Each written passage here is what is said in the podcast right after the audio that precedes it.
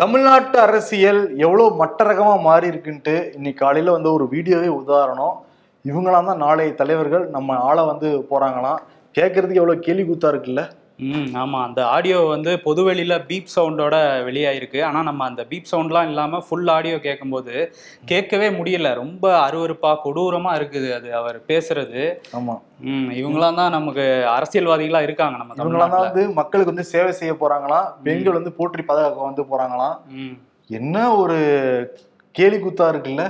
ஆமாம், ஷோக்குள்ளே போய் பேசுவோம். Welcome to the imperfect show. Sibi Chakravarthy, நான் உங்கள் வருண்.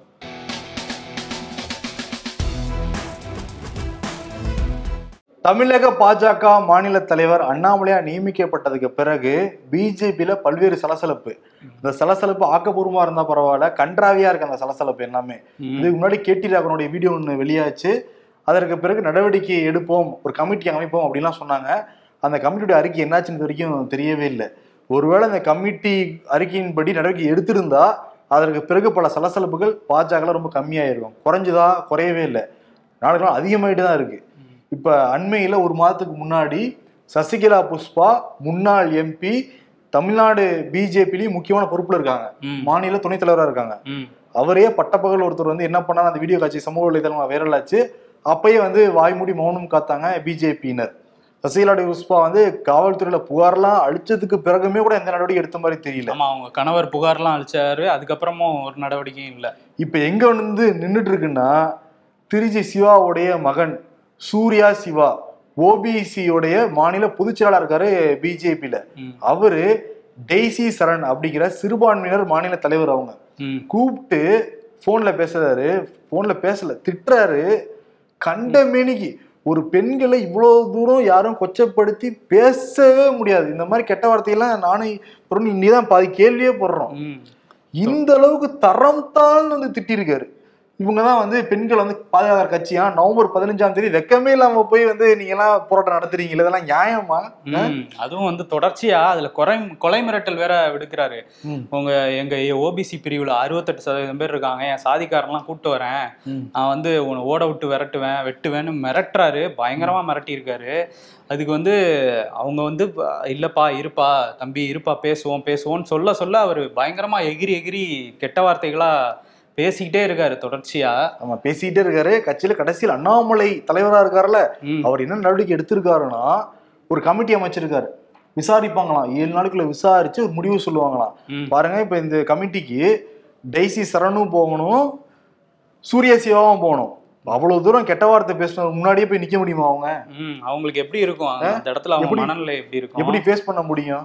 அவர் அந்த வீடியோ ஆடியோல வேற சொல்லியிருக்காரு, அண்ணாமலை கிட்ட போ, மோடி கிட்ட போ, அமித்ஷா கிட்ட கூட நீ போ, ஆனானப்பட்ட திமுகவிலே ரவுடிசம் பண்ணிட்டு வந்தவன் நான், ஓபன் ஸ்டேட்மெண்டா சொல்ற வாக்கு மூலம் கொடுக்குறாரு. இதுல மேய்க்கிறது எருமை, இதுல பெருமை வேற சூரிய சிவாவுக்கு.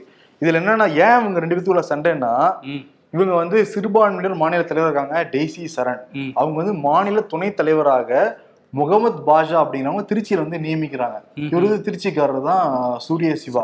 அவர் வந்து முகமது பாஷாங்கிறது ரொம்ப தீவிரமா நல்லா வேலை செய்யறாராம். உடனே டெய்சி கூப்பிட்டு அவரை நீங்க மாத்தணும்னு அழுத்தம் கொடுத்துருக்காங்க. நல்லா வேலை செய்யறாரு, நய மாத்தணும்னு வந்து திருப்பி கேள்வி கேட்டுருக்காங்க. அதனாலதான் வந்து சாதி ரீதியா திட்டுறது. பாருங்க, அந்த ஒரு வீடியோவிலேயே ஒட்டுமொத்த அரசியலும் புட்டு புட்டு வச்சுட்டாப்புல சூரிய சிவா. முக்கியம் பிஜேபி நிலைப்பாடு கண்டபடி திட்டுறாப்புல, சாதி ரீதியா வந்து பேசுறாரு. இன்னொன்னு, பெண்களை இவ்வளவு தூரம் இழிவுபடுத்த முடியுமான்னு தெரியல, அவ்வளவு தூரம் இழிவுபடுத்தி வந்து பேசுறாரு. ஆனா இவருக்கு வந்து 7 நாள் ஒழுங்கு நடவடிக்கை குழுவுல விசாரிச்சு நடவடிக்கை எடுப்பாங்களாம். ஏற்கனவே அமைச்ச குழுவிலே ஒரு நடவடிக்கையும் எடுத்த மாதிரி தெரியல, இப்ப புதுசா வேற குழு அமைச்சிருக்காங்க. ஆமா, சரி, ஓகே. இதுக்கு நடுவில் யாரு தெரியுமா நீக்கிருக்காங்க? காயத்ரி ராம் நீக்கிருக்காங்க. காயத்ரி ராம் பாருங்க, பெண்கள் எல்லாம் திட்டுறாங்க அப்படின்னு சொன்னாங்க, இவங்களுக்கு எந்த நடவடிக்கையும் இல்லாம உடனே கட்சியிலிருந்து 6 மாதம் விலகி வைக்க போறாராம் காயத்ரி ராம். இது என்ன கேள்வி கூத்தா இருக்கு? எங்களை திட்டாது, ஏங்க திட்டுறீங்கன்னு கேட்டா கட்சியிலுமே நீக்கும். கெட்ட வார்த்தையில வசைபாடி என்னென்னமோ வந்து பேசினா 7 நாள் விசாரணை நடத்துவோம். இது என்ன? இதுதான் ராமராஜ்யம் அமைக்கப்படுற ராமராஜ்யம் எல்லாத்தையும் பேசிட்டு இருக்காங்கல்ல. அண்ணாமலை தலைமையில ராமராஜ்யம் 2024 அமைப்போம் அப்படின்லாம் சொல்றாங்களா? இதுதான் அமைக்கப்படுற நீங்க ராமராஜ்யமா? சரி, காயத்ரி ராமுக்கும் இதுக்கும் என்ன சம்பந்தம்னா, அதுக்கு ஒரு பிளாஷ்பேக் வரணும். நீங்க இதுக்கு முன்னாடி கலாச்சார மாநில தலைவராக இருந்தாங்க காயத்ரி ராம்.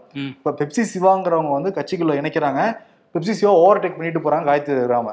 அதனால பெப்சி சிவாவும் காயத்ரி ராமும் கிளாஸ் ஏற்படுது. ஒரு வாட்ஸ்அப் குரூப்ல காயத்ரி ராம், பெப்சி சிவா உள்ளிட்ட அவங்களுடைய அன்கோவை நீக்கிறாங்க. உடனே அண்ணாமலைக்கு போகுது. அண்ணாமலை வந்து காயத்ரி ராம தூக்கிட்டு இந்த கலாச்சார அந்த மாநில தலைவரா பெப்சி சிவாவை நியமிச்சிடறாங்க. இது முதல் சண்டை. அதுக்கப்புறம் காயத்ரி ராம் ரொம்ப அமைதியா இருந்தாங்க. அண்ணாமலை வந்து புகழ்ற மாதிரி, ஏன்னா பதவி தேவையில்லை, புகழ்ற மாதிரி ட்விட்டெலாம் தொடர்ந்து பண்ணிகிட்டே இருந்தாங்க. அதன் அடிப்படையில் வெளி மாநில மற்றும் வெளிநாடு வாழ் மாநில தலைவர், இது என்ன இதுன்னே தெரியல. வெளி மாநில வெளிநாடு வாழ் ஒரு மாநில ஒருங்கிணைக்கிற தமிழர் ஆயுங்க. உள்ளே ஒருங்கிணைக்க முடியல, இவ்வளவு சண்டை இருக்கு. வெளிநாடுல போய் ஒருங்கிணைக்கிறாங்க. வெளிநாடு அவ்வளோ நாடுகள்லயும் ஒருங்கிணைக்கிறோம், அவ்வளோ மாநிலங்கள்லயும் ஒருங்கிணைக்கிற தலைவரா. இப்ப அண்ணாமலை அமெரிக்கா போனாரு, அப்ப இவங்கிட்ட சொல்லிட்டு போகவே இல்லை. சொல்லிட்டு போயிருந்தா அரேஞ்ச் பண்ணிருப்பாங்க. ஆமா, வெளிநாடுல போய் ஏதாவது பண்ணிருப்பாங்க. அங்க சான் பிரான்சிஸ்கோ நிறைய இடத்துக்கு போனால அது எதுவுமே சொல்லவே இல்லைன்ட்டு முதல் அப்செட்டு காய்ச்சிட்டு இருக்காங்க. அப்படியே வெளிப்படையா வந்து கட்சிக்குள் வந்து சொன்னாங்க. இன்னொன்னு என்னன்னா, இப்ப நடந்துச்சுல தமிழ் காசி சங்கமம் அப்படின்னு ஒரு பெரிய நடந்தது. அவங்களை தமிழ் தான் வந்து தூக்கி பிடிக்கிறாங்களாம். ஆனா தமிழர்கள் யாராவது பாத்தீங்க அந்த மேடையில? யாருமே இல்ல. யோகி ஆதித்யநாத் உட்கார்ந்து இருக்காரு, அவர் பெரிய தமிழறிஞர், தமிழ்ல ட்வீட் எல்லாம் போட்டிருந்தாரு பாத்தீங்களா? அந்த மாதிரி அறிஞர்கள் உட்கார வச்சு இவங்க தமிழ் வளர்க்க போறாங்களாம். அதுல என்னன்னா, இவங்க வெளிமாநில தலைவரா இருக்காங்கல்ல, இவங்க கூட்டிகிட்டே போகலையா. அதை தாண்டி ஒரு முக்கியமான தலைவர் இருக்காரு பிஜேபிக்குள்ளார, அமர் பிரசாத் ரெட்டி அப்படிங்கிற மாபெரும் தலைவர் இருக்காரு. அவர் அண்ணாமலை கூட்டிட்டு போயிருக்காரு வாரணாசிக்கு. உடனே காயத்ரி ராமுக்கு வந்து வேறுத்திருச்சு. ஆக்சுவலி மாநில தலைவரை கூட்டிட்டு போகணும்ல, வெளிமாநிலத்துக்கு இவங்களை ஒரு பொறுப்பா நியமிச்சிருக்காங்கன்னா கூட்டிட்டு போகணும். ஆமா, அதை வந்து வெளிப்படையா ட்விட்டர்ல வந்து போட உடனே பத்திக்கிச்சு. பிஜேபி கட்டரும்புன்னு ஒரு கட்டரும்பு இருக்கு, அதை போய் அந்த கட்டரும்பு தொடர்ச்சி காயத்ரி ராம கடிச்சு வச்சுக்கே இருந்திருக்கு. நீங்க அச்சுட்டி வெளியே போங்க, நான் ஒருமையில நான் சொல்லல, மரியாதையான வார்த்தையில சொல்றேன், நீங்க வெளியே போங்க, நீங்க வெளியே விட்டு கட்சி உருப்பிடும் அப்படிங்கிற மாதிரி பிஜேபிக்குள்ள இருந்து பிஜேபி தலைவர் எதிர்க்கிற ஒரு இது. எப்பயுமே எதிர்கட்சி இல்ல ஆளுங்கட்சி தான் ஃபைட் நடக்கும். கட்சிக்குள்ளேயே எவ்வளவு கோஷ்டி மோதல். ஆமா, கிட்டத்தட்ட காங்கிரஸ் மாதிரி மாறிட்டு வராங்க போல. அதேதான். இப்ப கடைசியில என்ன ஆயிடுச்சுன்னா, அந்த ஆடியோ விவகாரம் இருக்குல்ல, அதுக்கு முன்னாடி இன்னொரு சம்பவம் நடந்திருக்கு. சைதே சாதிக்குன்னு ஒருத்தர் வந்து குஷ்பு, கௌதமி, நமிதா, காயத்ரி ராம ரொம்ப கொச்சையா வந்து மேடையில வந்து பேசணும், அமைச்சர் முன்னாடியே பேசினாங்க. குஷ்பு வந்து நிச்சயம் வந்து மன்னிப்பு கேட்கணுங்கிற மாதிரி சொன்னாங்க. கனிமொழி மன்னிப்புலாம் வந்து கேட்டாங்க. அதுக்கு பிறகு இவங்க அதெல்லாம் ஒத்துக்க முடியாதுன்னு சொல்லிட்டு இங்க வள்ளுவர் கூட்டத்துல போராட்டம் நடத்தினாங்கல்ல, அந்த போராட்டத்துக்கு 4 பேரையும் முதல்ல கூப்பிட்டு இருந்தாங்க. கூப்பிட்டு நீங்க வரணும், பெண்களை பத்தி பேசிட்டா எப்படி நம்ம சும்மா வருதுன்னு அண்ணாமலை ரொம்ப கொந்தளிச்சு பேசியிருக்காரு. உங்க தலைமையில அந்த ஆர்ப்பாட்டம், நான் சும்மா வருவேன், வந்து நிப்பேன், நீங்க தான் தலைமை தாங்கணும்னு. உடனே அவங்க என்ன கிளம்பி போயிட்டு ஸ்கிரிப்டா ரெடி பண்ண ஆரம்பிச்சிட்டாங்க காயத்ரி ராம், குஷ்பு எல்லாருமே. கடைசியில போன் வந்துருக்கு, நீங்க யாரும் வரவேணான்னு சொல்லிட்டாரு அண்ணாமலை அப்படின்னு. இவங்க பயங்கர அப்செட். ஏங்க எங்களே தானே திட்டிருக்காங்க, நாங்க தானே வந்து பேசணும் அப்படின்னு சொல்லிட்டு இந்த 4 பேரும் கேட்டிருக்காங்க. இல்ல இல்ல நீங்க அமைதியா இருங்க, அண்ணாமலைஜி சொல்லிட்டாருன்னு சொன்னோடனே அண்ணாமலைக்கு போன் போட்டோன்னு, இல்ல இல்ல உங்களுக்கு திட்டிட்டாங்கன்னா நான் தான் நாங்க போகணும். ஓ, இது ஒரு லாஜிக்கா? இது பெண்களுக்கான உரிமையை ஒரு பயங்கரமா பெற்று தராரா? ஆனா என்ன லாஜிக்னே தெரியல. கடைசியில் 4 பேரும் போகவே அதே பயங்கர அப்செட் 4 பேருமே. அவர் அங்க போய் என்ன பண்ணாரு, எல்லாருக்குமே தெரியும், அங்க போய் செல்ஃபி எடுத்துக்கிட்டு பஸ்ல ஏறிட்டு இப்படி டாடா காட்டினா. அதுக்குதான் எல்லா பக்கமும் என்னன்னா, பிரதர், முக்கியமான தலைவர்கள் இல்ல வேற கட்சியில இருந்து வந்து உண்மையான டேலண்டா இருக்கிறவங்க யாருமே தெரியக்கூடாது. வேற முக்கியமா அண்ணாமலை தாண்டி ஒரு சீனியர் ஸ்டேஜ் ஏறான்னு வச்சுக்கோங்களேன், சொல்லிட்டு போயிடுவாராம். ஃபேஸ்புக், எஃபி லைவ் எல்லாமே நான் பேசி முடிச்சேன்னா அப்படி கட் பண்ணிடணும், புரியுதா அப்படிங்கிற மாதிரி சொல்லிட்டு எல்லாம் போயிடுவாராம். ஓஹோ, முன்னாடி இவருக்கும் சீனியருக்கும் தான் பிரச்சனைனாங்க, ஜூனியர்ஸ்ல நிறைய பேரோட ஒரு பிரச்சனை பண்ணிட்டு இருக்காங்க. ஏகப்பட்ட பேர். இப்ப அண்ணாமலை என்னன்னா, அவரை வந்து தன்னை ஒரு தலைவரா போர்ட்ரேட் பண்ணணும்னு எல்லாத்தையும் உரம் கட்டுறாரு. அதுக்கு 2-3 நல்ல கைகள் இருக்காங்க. நான் சொன்னேன்ல, மாபெரும் ஒரு தலைவர் ஒருத்தர் இருக்காருன்ட்டு அண்ணாமலை வாரணாசி கூட்டி போனவரு, அவரு கூட நிறைய பேர் இருக்காங்க. அது இப்ப இதெல்லாம் சேர்த்து வச்சுட்டுதான் காயத்ரி ராம் திட்டிருக்காங்க. இப்ப இந்த ஆடியோ வெளியாயிருச்சுல, இந்த ஆடியோ நேத்து பிஜேபி இருக்கிற அந்த மாநில தலைமையில இருக்கிற பெண்களுக்கு எல்லாமே வந்து போயிருக்கு. அதுல யாரோ ஒருத்தர் தான் வெளியிட்டாங்க, இந்த கேஸ் எல்லாம் காயத்ரி ராம் எழுதுங்கிட்டு எழுதி இதை வச்சு நீக்கிட்டாங்க. ஓ, அதை வச்சு நீக்கிட்டாங்களா? இவ்வளவு சம்பவங்களுக்கு அடுத்து ஒரு கடைசியா அதை வச்சு நீக்கிட்டாங்க. ஆனா ஒரு லாஜிக், ஒரு கன்றாவி லாஜிக்கும் புரியவே இல்லை. அவ்வளவு கெட்ட வார்த்தை பேசுறவருக்கு விசாரணை குழு, அதை ஏன்னு கேட்டவங்களுக்கு உடனே தற்காலிகமா வந்து நீக்கம் பண்றாங்க. 6 மாசம் நீக்கம். சிறப்பா இருக்கிற கட்சி, சிறப்பான தரமான சம்பவங்கள் வந்து பண்ணிட்டு இருக்கு பிஜேபியில. ஓகே, ஆனா அண்ணாமலை கான்செப்ட் ஒன்னே ஒண்ணுதான் பிரதர், கல்யாண வீடுனா மாப்பிள்ளையா இருக்கணும், இறந்த வீடுனா பணமா இருக்கணும், என்னைய வச்சுதான் எல்லா ஃபோக்கஸ் இருக்கணும், இப்படி திரும்பினா என்னையதான் திரும்பணும், இப்படி திரும்பினா என்னையதான் திரும்பணும், எல்லாரும் ஓகேவா அப்படின்னு அஜெண்டால போய்கிட்டு இருக்காரு. இது பிஜேபிக்கு நல்லது கிடையாது, அவருக்குமே நல்லது கிடையாது.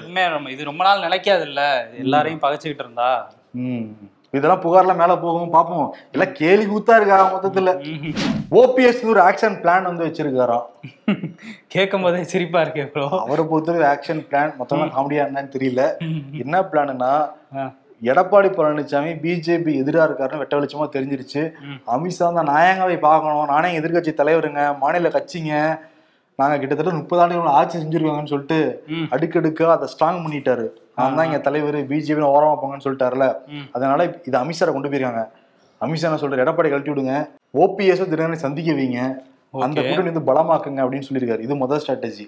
இது ஓபிஎஸோட ஆக்ஷன் பிளான் மாதிரி இல்லையே, அங்கிருந்து ஜியோட ஆக்ஷன் பிளான்ல. அது ஜியோட action plan. OPS action plan என்னன்னா, எடப்பாடி பர்மனெண்டா ஓரம் கட்டணும்ல, அதுக்கான ஒரு பிளான் வந்து சப்மிட் பண்ணிருக்காராம். ஓ, அங்க கொண்டு போய் சப்மிட் பண்ணிருக்காங்க. ஒரு பேப்பர் பிரசன்டேஷன் மாதிரி போட்டு கொடுத்ததா வந்து சொல்றாங்க. என்னன்னா, இரட்டைலை சின்னத்தை முதல்ல இவங்க சைடு வந்து வாங்குறது. இப்ப நீதிமன்ற வழக்கு நடந்துகிட்டு இருக்குல்ல, வாங்குறதா வாங்குறதுன்னா நீதிமன்றத்துல முறையாக வாங்குறது, தீர்ப்பு வாங்குறது இவங்க சைடு. சரி சரி, நிறுத்தி வைக்கிறது. இது முதல். ரெண்டாவது என்னன்னா, ஆல்ரெடி நெடுஞ்சாலைத்துறை ஊழல்ல சிக்கியிருக்காப்புல தலைவர். அதுல மட்டுமா சிக்கியிருக்காரு, அதுல சிபிஐ விசாரிச்சுட்டு இருக்கு. அதான் முக்கியமான மேட்ரு. சிபிஐ வச்சு அரெஸ்ட் பண்ண வைக்கலாம் எடப்பாடி பழனிசாமி அப்படிங்கிற ஒரு பாயிண்ட் எடுத்து கொடுத்துருக்காரு. இன்னொரு விஷயம் என்னன்னா, எடப்பாடியோட உறவினர் ராமலிங்கம், அவருடைய மகன் மிதுன், அப்புறம் கான்ட்ராக்டர், பினாமிகள் எல்லாத்தையுமே நடவடிக்கைக்கு உள்ளாகி அவர் நெருக்கடிக்கு தள்ளுறது. இதெல்லாமே பண்ணிட்டாலே அவர் வந்து மனசுடைஞ்சு போயிடுவாரு, கிளம்பிடுவாரு, திண்ணில உட்காந்து அன்னைக்கு ஆடியாடுவார் நினைக்கிறாரு ஓபிஎஸ். இதுதான் அவருடைய பிளான், பக்கா பிளான். ஆக மொத்தத்துல இவர் ஒண்ணும் பண்ண போறது இல்ல, வேற யாராவது பண்ணா அந்த இடம் காலி ஆகும், நம்ம போய் உட்காந்துக்கலாம் பாக்குறாரு. இந்த இவருக்கு மேல யாரு தெரியுமா, இவருமே இப்ப ரன் பண்ண போறது கிடையாது ஏடிஎம்கேவை. சசிகலாவை கூப்பிட்டுருக்காங்க இடத்துலலாம் இவ்வளவு பண்ணிக்கிட்டு இருக்காரு. ஓ, அவங்கள கூப்பிட்டு அதான் சின்னம்மா சின்னம்மான்னாரு, கண்டிப்பா கூப்பிட்டுருவாரு. ஆனா அவங்க ரொம்ப அப்செட்ல தான் இருக்காங்களாம். தினகரன் ஆரம்பத்துல இருந்து பண்ணி இப்ப தினகரன் ரொம்ப குறைச்சல் விடுறாங்களாம் சசிகலாவுக்கு, அதனால ரொம்ப அப்செட்ல தான் இருக்காங்களாம். ஓபிஎஸ் தினகரன் நினைஞ்சா கூட இனிமேட்டு சசிகலா தினகரன் இனிவாங்களாங்கிறது தெரியல. ஓ, அது வேற ஒரு பிரச்சனையா இருக்கா அரசியல். அப்புறம் எவ்வளவு தூரம் மாற்றம் நிகழுதுன்னு, பெங்களூரு சிறையில இருந்து தினகரன் தான் 24 மணி நேரம் ரோட் ஷோ நடத்தி கூட்டிட்டு இருந்தாப்ல. இப்ப தினகரனுக்கும் சசிகலாவுக்குமே ஆக மாட்டேங்குது. என்ன ரீசன் அது போனோம்னு வச்சுங்களேன், அது ஒரு 4 வருஷத்துக்கு முன்னாடி பிளாஷ்பேக்ல போகணும், அது இன்னொரு நாள் போவோம். ஆமா, அந்த அளவுக்கு அப்செட்ல இருக்காங்க. பண்டில் பண்டிலா இருக்கு தினகரன் மேல கேஸ் இருக்கான் சசிகலா கிட்ட. ஓ, இது ஒரு பக்கம். இவர் ஓபிஎஸ் இப்படி பண்ணிட்டு இருக்காருல்ல, ஓபிஎஸ் சிபிஎஸ் சண்டை. இன்னொரு பக்கம் குறுக்க இந்த கௌசிக் வந்தாங்கிற மாதிரி 2024 பாமக தலைமையில தான் ஆட்சி அமைப்போம், இதுதான் பாமகவோட நிலைப்பாடு அப்படின்னு சொல்லிட்டு அன்புமணி வந்து சொல்லிட்டாரு. ஒரு இடத்துல சொல்லிட்டாரு, அதுக்கப்புறம் வந்து இப்படித்தானே சொன்னீங்கன்னு கேட்கும் போது, இல்ல அது வந்து 2026 பாமக தலைமையில ஆட்சி அமைக்கணுங்கிறது எங்களோட இலக்கு, அதுக்கு வந்து 2024 நாடாளுமன்ற தேர்தலை ஒட்டி ஒரு வியூகம் வகுத்துட்டு இருக்கோம் அப்படிங்கிற மாதிரி தான் நான் சொன்னேன் அப்படின்னு சொல்லியிருக்காரு. வேற என்னென்ன பிளான் வச்சிருக்காங்கன்னு தெரியல, அவங்க வியூகம் அது இதுன்றாங்க, பார்ப்போம். ஆர்பிஐல வந்து ஆர்டிஐ போட்டு ஒரு தகவல் வந்து வாங்கியிருக்காங்க. அதுல என்னன்னா, கடந்த 5 வருஷத்துல இந்தியாவில் இருக்கிற வங்கிகள்ல 10,09,000 கோடி, அதாவது 10 லட்சம் கோடிக்கு அதிகமான கடன்களை வந்து ரைட் ஆஃப் பண்ணியிருக்காங்க. அதாவது திரும்ப வசூலிக்க முடியல அப்படின்னு சொல்லிட்டு அதுல வந்து ரைட் ஆஃப் பண்ணி ஒதுக்கி வச்சுட்டாங்க. அப்படியே இது வந்து இந்த 10 லட்சம் கோடி இருந்தா நம்மளோட அந்த நிதி பற்றாக்குறை இருக்குல்ல, அதுல கிட்டத்தட்ட 60% மேல பூர்த்தி பண்ணிடலாமா. ஆனா இவங்க அதை வாங்காம அப்படியே ஒத்தி வச்சுட்டாங்க. அதுல பெரும்பகுதி வந்து தொழிலதிபர்கள் வாங்கின கடன் தான் வந்து அதை ஒத்தி வைக்கிறாங்க. ஒத்தி வைக்கிறதுல தவறு கிடையாது இல்ல, தொழிலதிபர்கள் பாவம் இல்லையா. ஆமா, ரொம்ப கஷ்டப்படுறாங்க. அது 2014க்கு பிறகு தொழிலதிபர்கள் வந்து கடன் வாங்கினாலே நம்ம கவர்மெண்ட் தானே அப்படிங்கிற மாதிரி டீல் பண்ண ஆரம்பிச்சு வாங்கிக்கிறாங்க. அது கடனா என்னங்கிறது தொழிலதிபர்களையும் வங்கிக்குள்ளாரையும் நம்ம என்னப்பா நம்பர் மாதிரி வாங்கிப்போம், நம்ம பங்காளியை தானே வாங்கிக்குவோம், கொடுக்க முடியலன்னா அண்ணன் என்ன பண்ணுவேன், பிசினஸ் பண்ண லாஸா போச்சு உனக்கே தெரியும், என்ன பண்ண ஒத்தி வச்சிருப்போ நஷ்ட கணக்கு காட்டிட வேண்டியது அப்படியே ஏமாத்திட்டு இருக்காங்க. ஆனா என்னன்னா, பட்ஜெட்டுக்கு அடுத்த வருடம் தான் பட்ஜெட் வரப்போகுது. இப்ப வந்து பட்ஜெட்டுக்கான முந்தைய ஆலோசனை எல்லாம் ஈடுபடுறாங்களா நிர்மலா சீதாராமன். ஓ, இப்பவே ஆரம்பிச்சிட்டாங்களா, அதுக்கான ஆயத்த பணிகள்லாம் மேற்கொள்ள ஆரம்பிச்சிட்டாங்க, மீட்டிங்லாம் போட ஆரம்பிச்சிட்டாங்க. ஆனா எனக்கு எங்க இடிக்குதுன்னா, இந்த ஜிஎஸ்டி கவுன்சில் மதுரையில் நடக்கும் அப்படின்னு சொன்னாங்க, அக்டோபர் நடக்கும்னாங்க, நடக்கல. நவம்பர் 1st வீக்குனாங்க, நடக்கல. நவம்பர் மிடில்னாங்க, நடக்கல. எப்பதான் நடக்கும்னு தெரியவே இல்லை. இல்ல, அது மதுரையில நடந்துச்சுன்னா நம்ம அங்க நடக்கும் போதே கொடுங்கன்னு கேட்போம் ஜிஎஸ்டி நிலுவை, இங்க நடந்துச்சுன்னா விடுவாங்களா, அதனாலதான் கொஞ்சம் தள்ளி போட்டே போறாங்க போல. எப்ப நடத்துவாங்கன்னு தெரியல. அதுக்கு நடுவில் பிடிஆர் எல்லாம் பாத்துட்டே இருந்தாரு, அடுத்து நீங்க மதுரையில நடத்தணும், அது வந்து கோயில்களின் நகரம் அப்படின்லாம் அந்த பேசிலாம் இருந்தாரு, பேட்டிலாம் ஞாபகம் இருக்கு. எப்ப நடத்த போறாங்கன்னு தெரியல. நடத்தாம இருக்கிறது நல்லதுதான். இப்போ மிச்ச விட்டு வச்சிருப்பாங்கல்ல, அதுக்கும் ஜிஎஸ்டி போடாலும் போட்டுருவோம், நம்மதான் ஞாபகப்படுத்திடுவோமோ, மறந்துருக்கு. ஆனா என்னன்னா பிடிஆர் மேல நிறைய அமைச்சர்கள் பயங்கர அப்செட்ல இருக்காங்களாம். ஏன்னா வந்து இந்த கூட்டுறவுத்துறை செயல்பாடு நிதியமைச்சரா திருப்திகரமா இல்லைன்னு வந்து வெளிப்படையா மீட்டிங்ல வந்து பேசினாரு. அதற்கு பிறகு ஐ பெரியசாமியும் சக்கரபாணி ரெண்டு பேரும் சேர்ந்து வந்து பிரஸ் மீட் கொடுத்தாங்க. மக்களுக்கும் முதல்வருக்கும் திருப்திகரமா இருந்தா போதும், ரேஷன் கடை பத்தி தெரியாதவங்க எல்லாம் வாய் திறக்க தேவையில்லைங்கிற மாதிரி நேரடியாவே பிடிஆர் பதில் சொல்லியிருந்தாரு ஐ பெரியசாமி. இது என்னன்னா ஸ்டாலினுடைய கவனத்துக்கு போய் ஸ்டாலின் தான் பேச சொன்னதான் வந்து சொல்றாங்க. ஓ, பிரஸ் மீட்ல பேசுங்க. ஆமா, ரொம்ப வந்து ரொம்ப மேல போய்கிட்டே இருக்காங்க. இந்த மாதிரி தட்டி வைக்கலன்னா ரொம்ப பிரச்சனை ஆயிடும் அப்படிங்கிற மாதிரி உடனே அப்பாயின்மெண்ட் கேட்டிருக்காங்களா போன்ல பேசுறதுக்கு. ஒரு மீட்டிங்ல இருந்திருக்காங்க, அதே 20 நிமிஷம் ஆயிடுச்சான். 20 நிமிஷமே வந்து ஐ பெரியசாமி தவிச்சு போயிட்டாப்லையா. அப்புறம் போன் வாங்கி சரி ஓகே நீங்க பேசிட்டீங்க பாத்துலாம்னதுக்கு அப்புறம் தான் வந்து வெளிப்படையாக மக்கள் முன்னாடி பேசினாங்களாம். ஆனா என்னன்னா பிடிஆர் பழனிவேலுக்கும் மூர்த்திக்கும் ஆகல. இதுக்கு முன்னாடி டி கே எஸ் இளங்கோனே பயங்கரமா வந்து பேசியிருந்தாரு பிடிஆர். நேருக்கும் இவருக்கும் ஒரு ஃபைட் போகுதான். ஆமா, இப்ப என்னன்னா அவர் சொன்ன உடனே பிடிஆருக்கு எதிராக எல்லாருமே செயல்பட ஆரம்பிச்சிட்டாங்கல்ல. செந்தில் பாலாஜி சிறப்பா இருக்கிறாரு கூட்டுறவுத்துறை, கே நேரு வந்து சொல்றாரு. எவ்வளவு பேர் பிடிஆருக்கு எதிராக இருக்காங்கன்னு தெரியுது. முதல்வரே நீங்க பேசிக்கங்கன்னு சொல்றாருன்னா ஒரு பெரிய சலசலப்பு ஏற்படுத்தியிருக்காரு தான் இவரு. ஆக மொத்தத்துல ஏடிஎம்கேக்கும் டிஎம்கேக்கும் சண்டை நடக்கல, டிஎம்கேக்குள்ளேயே பயங்கர சண்டை நடந்துகிட்டு இருக்கு. இங்க ஏடிஎம்கேக்குள்ளேயே பயங்கர சண்டை நடந்துட்டு இருக்கு, ஓபிஎஸ் சிபிஎஸ் குள்ளார. அந்த சைடு பிஜேபிக்குள்ளே சண்டை நடந்துகிட்டு இருக்கு, காங்கிரஸ்லயும் சண்டை நடந்துட்டு இருக்கு, எல்லா கட்சிக்குள்ளேயும் சண்டை நடந்துட்டு இருக்கு. எதிர்கட்சி இல்ல, ஒரே கட்சிக்குள்ள எதிரெதிரா இருக்காங்க. இந்த மாதிரி ஒரு சூழ்நிலை தமிழக அரசியல் இவரை பார்த்திருக்காது. இப்ப நம்ம நிகழ்காலத்துல இந்த கேலி குத்தெல்லாம் பாத்துக்கிட்டு இருக்கோம், இனிமேல பாப்போம் நம்ம நினைக்கலாம்.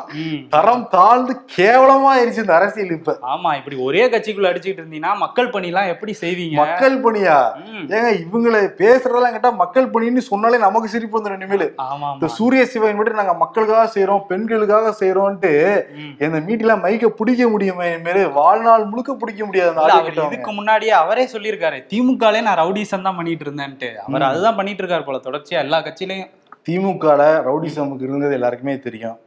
ஆஃப் த ரெக்கார்டா என்னன்னா ஒரு இன்ஸ்பெக்டர் நானும் நீங்களே பார்த்தோம், அவரும் என்ன சொன்னாரு, ஏடிஎம்கேலோட இவ்வளவு புகார் வரவே கிடையாது, டிஎம்கேல அவ்வளவு புகார் வருது, நாங்க கட்ட பஞ்சாயத்து பண்றவங்களாம் மாறிட்டோம், ஒரு நாளைக்கு 20 கேஸ் வருதுன்னா 15 கேஸ் டிஎம்கே கேஸ் தான் அப்படிங்கிறாரு. ஆமா, அதுவும் டிஎம்கேக்காரரே டிஎம்கேக்காரர் மேல கேஸ் கொடுத்தா எங்க போகும் கட்சி? இதுதான் நிலைமை. இது வரைக்கும் வெளியே வரல, கூடிய சீக்கிரம் வர. இவ்வளவு முத்தி வெளியே வந்துருச்சு, எல்லாம் வெளியே வரப்போகுது, இனிமேட்டு வண்ட வண்டையா வெளியே வரப்போகுது. ஆமா, வரிசையா வரும், எல்லா கட்சியிலயும் வரும்.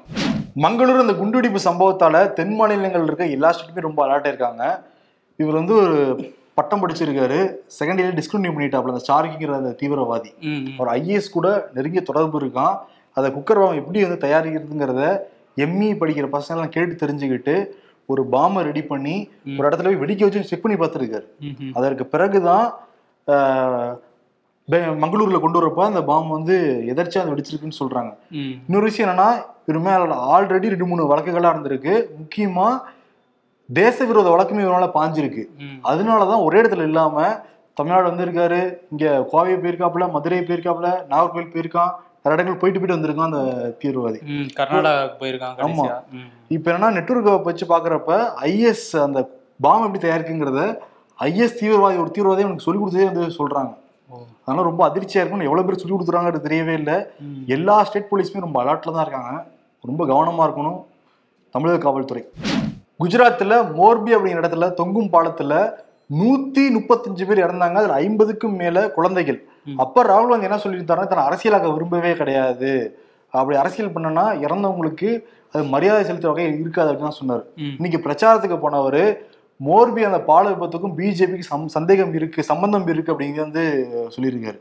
அப்பவே இதை சொல்லியிருக்கலாமே. அப்பவே எல்லா ஆம் ஆத்மில இருந்து கூட சொன்னாங்க, இது பிஜேபியோட ஒரு நேரடி தொடர்பு இருக்கு அந்த நிறுவனத்துக்கும் இவங்களுக்கும், அதனாலதான் அந்த பால விபத்து நடந்துச்சுன்னு. ஆனா இப்ப ஓட்டு கேட்கவே இவர் போகல, போன இடத்துல இந்த மாதிரி சொல்லியிருக்காரு. ஓட்டு கேட்கவும் டைம் பாஸ் தான் போயிருக்காரு அவரு. ரொம்ப சின்சியரா இருந்தாங்கன்னா அங்கேயே குழு அமைச்சு அங்கேயே தங்கியிருப்பாரு குஜராத்திலேயே. குஜராத்திலேயே முகாமிட்டா தானே எதிர்கட்சியாவது வரலாம். எல்லாருமே கேட்கறதுனால என்னப்பா எல்லாரும் கேட்டுட்டு இருக்காங்க, சரி ஓகேப்பா நடைப்பயணத்துக்கு 2 நாள் லீவ் எடுத்துக்கிறேன். இது என்ன ஸ்கூலா? அது இப்படி இருந்து இப்படி டெவலப் பண்ண முடியும்? பேக் டூ டெவலப் பண்ண முடியாது கடைசியில் ராகுல் காந்தினால. ஆசைப்பட்டா மட்டும் போதுமா? அதுக்கான உழைப்பு தேவையில்லை, அதுக்கான ஸ்ட்ராட்டஜி தேவையில்லை. எந்த ஸ்ட்ராட்டஜி இல்லாமல் என்னோட இமேஜ் புக் பண்ணுறதுக்கு நான் வேற ஒரு ட்ராக்ல நடந்துகிட்டே இருக்கணும், நான் நடந்து அப்படியே போக வேண்டியதான் வேற ஒரு நாட்டுக்கு, வேற ஒரு ஊருக்கு. இந்த வழி தெரியாத ஊருக்கு நடந்து போவாங்கன்னு சொல்லுவாங்கல்ல, அந்த பழமொழி எக்ஸாக்டா பிறந்த இப்போ ராகுல் காந்திக்கு. எந்த ஊருக்கு போகணுமோ அங்க போகல, வேற எங்கேயோ போயிட்டு இருக்காரு. இப்ப எடுத்துட்டு அது அரசியல் பண்ணிக்கிட்டு இருக்காரு. அவர் சொன்னதான நம்ம சொல்றோம். ஆமா, அரசியல் பண்ண மாட்டேன்னாரு, இப்ப பண்ணிட்டு இருக்காரு. இந்தோனேஷியாவில் அடிக்கடி இந்த நிலநடுக்கம் இதெல்லாம் வரும். அதே மாதிரி நேற்றும் சக்தி வாய்ந்த நிலநடுக்கம் வந்திருந்தது. அதில் கிட்டத்தட்ட 162 பேர் உயிரிழந்திருக்காங்க, 300க்கும் மேற்பட்டவர் படுகாயம் அடைஞ்சிருக்காங்க, 13000 பேர் வீடற்று போயிருக்காங்க, வீடுகள்லாம் பயங்கரமாக சேதமாயிருக்கு. இன்னும் அந்த பலி எண்ணிக்கை அதிகரிக்கலாம் அப்படின்னு சொல்கிறாங்க. இந்த காலநிலை மாற்றத்தோட ஒரு விளைவு தான் இதெல்லாம். இது தொடர்ச்சியாக இது எல்லா இடங்கள்லையும் வரதுக்கான வாய்ப்பு இருக்குது அப்படின்னு சொல்லி எச்சரிக்கை விடுத்திருக்காங்க. இப்போவே முழிச்சுக்கிட்டா நம்ம இதுல இருந்தெல்லாம் கொஞ்சம் கொஞ்சம் காப்பாத்திக்கலாங்கிற மாதிரி சொல்றாங்க. அதான் ஆண்டோனியோ குட்டரஸ் வெளிப்படையா சொல்லிட்டாரு, இந்த பருவநிலை மாற்றத்தால ரெண்டு வாய்ப்பு தான் இருக்கு. ஒண்ணு பருவநிலை ஒத்துழைப்புக்கு கொடுக்கறது, இல்லாட்டி தற்கொலை ஒத்துழைப்புக்கு நீங்க கொடுங்க அப்படின்னு சொல்லிட்டாப்ல. இயற்கை சீற்றம் வந்துச்சுன்னா ஒன்றும் சொல்ல முடியாது, அரசியல் கேட்க முடியுமா சொல்ல? அவங்க பஞ்சாயத்தே பெரும் பஞ்சாயத்தா இருக்கு. நம்ம இயற்கை சீர்தெல்லாம் கண்டுப்பாங்களா அவங்க? ஆமா, கட்சிக்குள்ள நிலநடுக்கம் வருதுன்னா உடனே ஏதாவது இந்த மாதிரி பண்ணிட்டு இருப்பாங்க. மக்களுக்கு பாதிக்கிற நிலநடுக்கம்னா ஏதாவது பேசினா தானே, இதை பத்தி எல்லாம் பேசுறதே இல்லை தமிழ்நாடு. நம்ம அரசியல்வாதிகிட்ட கோரிக்கை வைக்கிறதே நம்ம கேரகம் அப்படிங்கிற மாதிரிதான் இருக்கு. இப்ப எந்த தலையெழுத்து நம்ம இந்தியாவில் உள்ள கட்சிகள்லாம் சுற்றுச்சூழலை பற்றி பேசுகிறதே இல்லை. வெளிநாட்டிலலாம் இதை வச்சு பிரச்சாரமே பண்ணுறாங்க, பெரிய அளவில் இது பாதிப்பு ஏற்படுத்தும்னு மக்கள்கிட்டையும் அந்த விழிப்புணர்வை கொண்டு போகிறாங்க. இங்கே அதை பற்றிலாம் பேசுகிறதே இல்லை. கேடுகட்ட சமூகமாயிடுச்சு தமிழ் சமூகம். தமிழ்நாட்டின் மூத்த தமிழறிஞர் அவ்வை நடராஜன் அவர்கள் உடல்நல குறைவு காரணமாக மறைஞ்சிருக்காரு. அவர் தமிழுக்கு ஆற்றிய சேவைங்கிறது அளப்பரியது. பட்டிமன்றம் அந்த உலகம் இருக்குல்ல, அதுக்கு அடுத்த கட்டத்துக்கு வரத்துக்கு ஒரு முயற்சி செஞ்சவர் அவ்வை நடராஜன் அவர்கள் தான். அதே மாதிரி தனக்கு பிறகு நிறைய பேச்சாளர் வரணும்னு சொல்லிட்டு நிறைய பேர் உருவாக்கி விட்டவரும் அவ்வை நடராஜன் அவர்கள் தான். தஞ்சை தமிழ் பல்கலைக்கழகத்தோட முன்னாள் துணைவேந்தர் அவரு. அது மட்டும் இல்லாம செம்மொழி நிறுவனத்தோட துணைத் தலைவராக இருந்திருக்காரு. டெல்லியில ஆல் இந்தியா ரேடியோல தமிழ் செய்திகளை வாசிச்சிருக்காரு. இது மாதிரி தமிழுக்குன்னு பல நாடுகளுக்கு போய் பல பணிகள் செஞ்சவர். இவர் தமிழ் பணிக்காகவும் கலாச்சார பணிக்காகவும் மத்திய அரசு 2012 இவருக்கு பத்மஸ்ரீ விருது கொடுத்தாங்க. இங்க தரமணியில இருக்கிற உலகத்தமிழ் ஆராய்ச்சி நிறுவனத்துல இவர் பேர்ல ஒரு அறக்கட்டளை ரொம்ப நாளா இயங்கிக்கிட்டு இருக்கு. அதுல மேடை தமிழ் உரையாடல்கள் எப்படி இருக்கணும்னு சொல்லி அது பத்திய ஒரு உரையாடல்களை அந்த அறக்கட்டளை தொடர்ச்சியா நடத்திட்டு இருக்காங்க. அதனால தமிழுக்கு இது ஒரு பெரிய இழப்பு அப்படிங்கறத தமிழறிஞர்கள்லாம் சொல்லிட்டு இருக்காங்க. முதலமைச்சர் நேரடியா போய் அங்க அஞ்சலி செலுத்தியிருக்காரு. அவருக்கு காவல்துறை மரியாதையோட அந்த இறுதி அஞ்சலி நடக்கணும்னு சொல்லி தமிழ்நாடு அரசு உத்தரவிட்டு இருக்காங்க. அதே மாதிரி அரசியல்வாதிகள் கூடயே நிறைய நெருங்கி தொடர்புறுத்து இருக்கு அவ்வை நடராஜன் அவர்களுக்கு. ஏன்னா எம்ஜிஆர் கூடயும் ரொம்ப நெருக்கமா இருந்தாரு, கலைஞர் கூடயும் நெருக்கமா இருந்தாரு, ஜெயலலிதா கூடயும் ரொம்ப நெருக்கமா இருந்தாங்க. எதிரும் புதிருமா இருக்க அரசியல் தலைவர் கூட நெருக்கமா இருக்கிறதா ரொம்ப அபூர்வம். அந்த மாதிரி ஒரு முன்னிதர் அவ்வை நடராஜன் இழந்தது தமிழ் சமூகத்துக்கு ஒரு பெரிய இழப்பு தான். அவருக்கு இம்பர்ஃபெக்ட் சார்பாக ஆழ்ந்த அஞ்சலிகளை நம்ம செலுத்திக்கலாம். 90s kids riddles. டாக்டர் வந்தார், ஊசி போட்டார், காசு வாங்காம போயிட்டார், அது என்ன கொசு அப்படிங்கிறாங்க. தெரியலன்னு உடனே 90s கிட்ஸ் கொசுங்கிறாங்க. இன்னும் குழந்தை மாதிரியே இருக்காங்களா 90s kids? Bro Chennai Ooty மாதிரி இருக்கு ப்ரோ, 23 டிகிரி ப்ரோ, செம ஜில்லுன்னு இருக்கு ப்ரோ அப்படிங்கிறாங்க. Meanwhile CBE temperature 18 degree Celsius கோயம்புத்தூர்லையா? ஆமா. மருத்துவமனைகளில் கவனக்குறைவு என்பது இயல்புதான். கே.எஸ். அழகிரி. சத்தியமூர்த்தி பவனில் கோஷ்டி சண்டை இயல்பு மாதிரியா? ஆமா, அப்படிதானே அவர் அதானே ஒத்துக்கிறாரு. தப்பா பேசியவரை கட்சியிலிருந்து நீக்க சொல்லி புகார் கொடுத்தாங்களே, நீக்கிட்டீங்களா? புகார் கொடுத்தவரையே நீக்கிட்டாங்க. இதுதான் ஃபார்முலா. அண்ணாமலையானுக்கும் கரெக்டா பொருந்தோம். இன்னைக்கு யாருக்கு விருதுன்னா அவருக்கே கொடுத்துடலாம். கெட்ட வார்த்தையில வண்டி வண்டியா திட்டுறவருக்கு விசாரணை குழுவான். ஆமா, அதை கேட்டா ஏன் இப்படி பேசுறீங்கன்னு கேட்டா அவங்கள நீக்கிடுவாங்க. அவங்க கட்சி விட்டு எந்த வித விசாரணை இல்லாம நீக்குவாங்களாம். ஏ எப்படா டா கிடையாது, இந்த விகுதி தான், மரியாதை விகுதி தான். எப்படா ரா ஏ எப்படா இப்படிலாம் பண்றீங்க அப்படிங்கிற மாதிரி கேட்டலாம் பிஜேபியினருக்கு. அது குறிப்பா அண்ணாமலைக்கு. நீங்க தலைவரம் வந்ததுல இருந்து கட்சி டெவலப் ஆச்சா இல்லையோ, ஆனா டோட்டல் டேமேஜ், முக்கியமா பெண்கள் விஷயத்துல. இனிமேட்டு பிஜேபி காரங்க யாருமே போய் மேடையில் நின்று நாங்கள் வந்து பெண்கள் அதிசயம் அதிசயம்னு சொல்ல முடியுமா? இனிமேல் சொல்லுவாங்க பாருங்க. நீங்கள் வேணா நாளைக்கே வந்து அண்ணாமலையே சொல்லுவார். அதுக்கும் நம்ம எப்படா அப்படின்னு தான் கேட்க வேண்டியது இருக்கும். கிரகம் இதை வேற நம்ம பார்க்கணும் இனிமேல். என்னவோ போடா மாதவா, கூட இருக்கவங்களும் அப்படிதான் இருக்காங்க, எல்லாரும் அப்படிதான் இருக்காங்க. சரி, ஓகே, நன்றி, வணக்கம், நன்றி.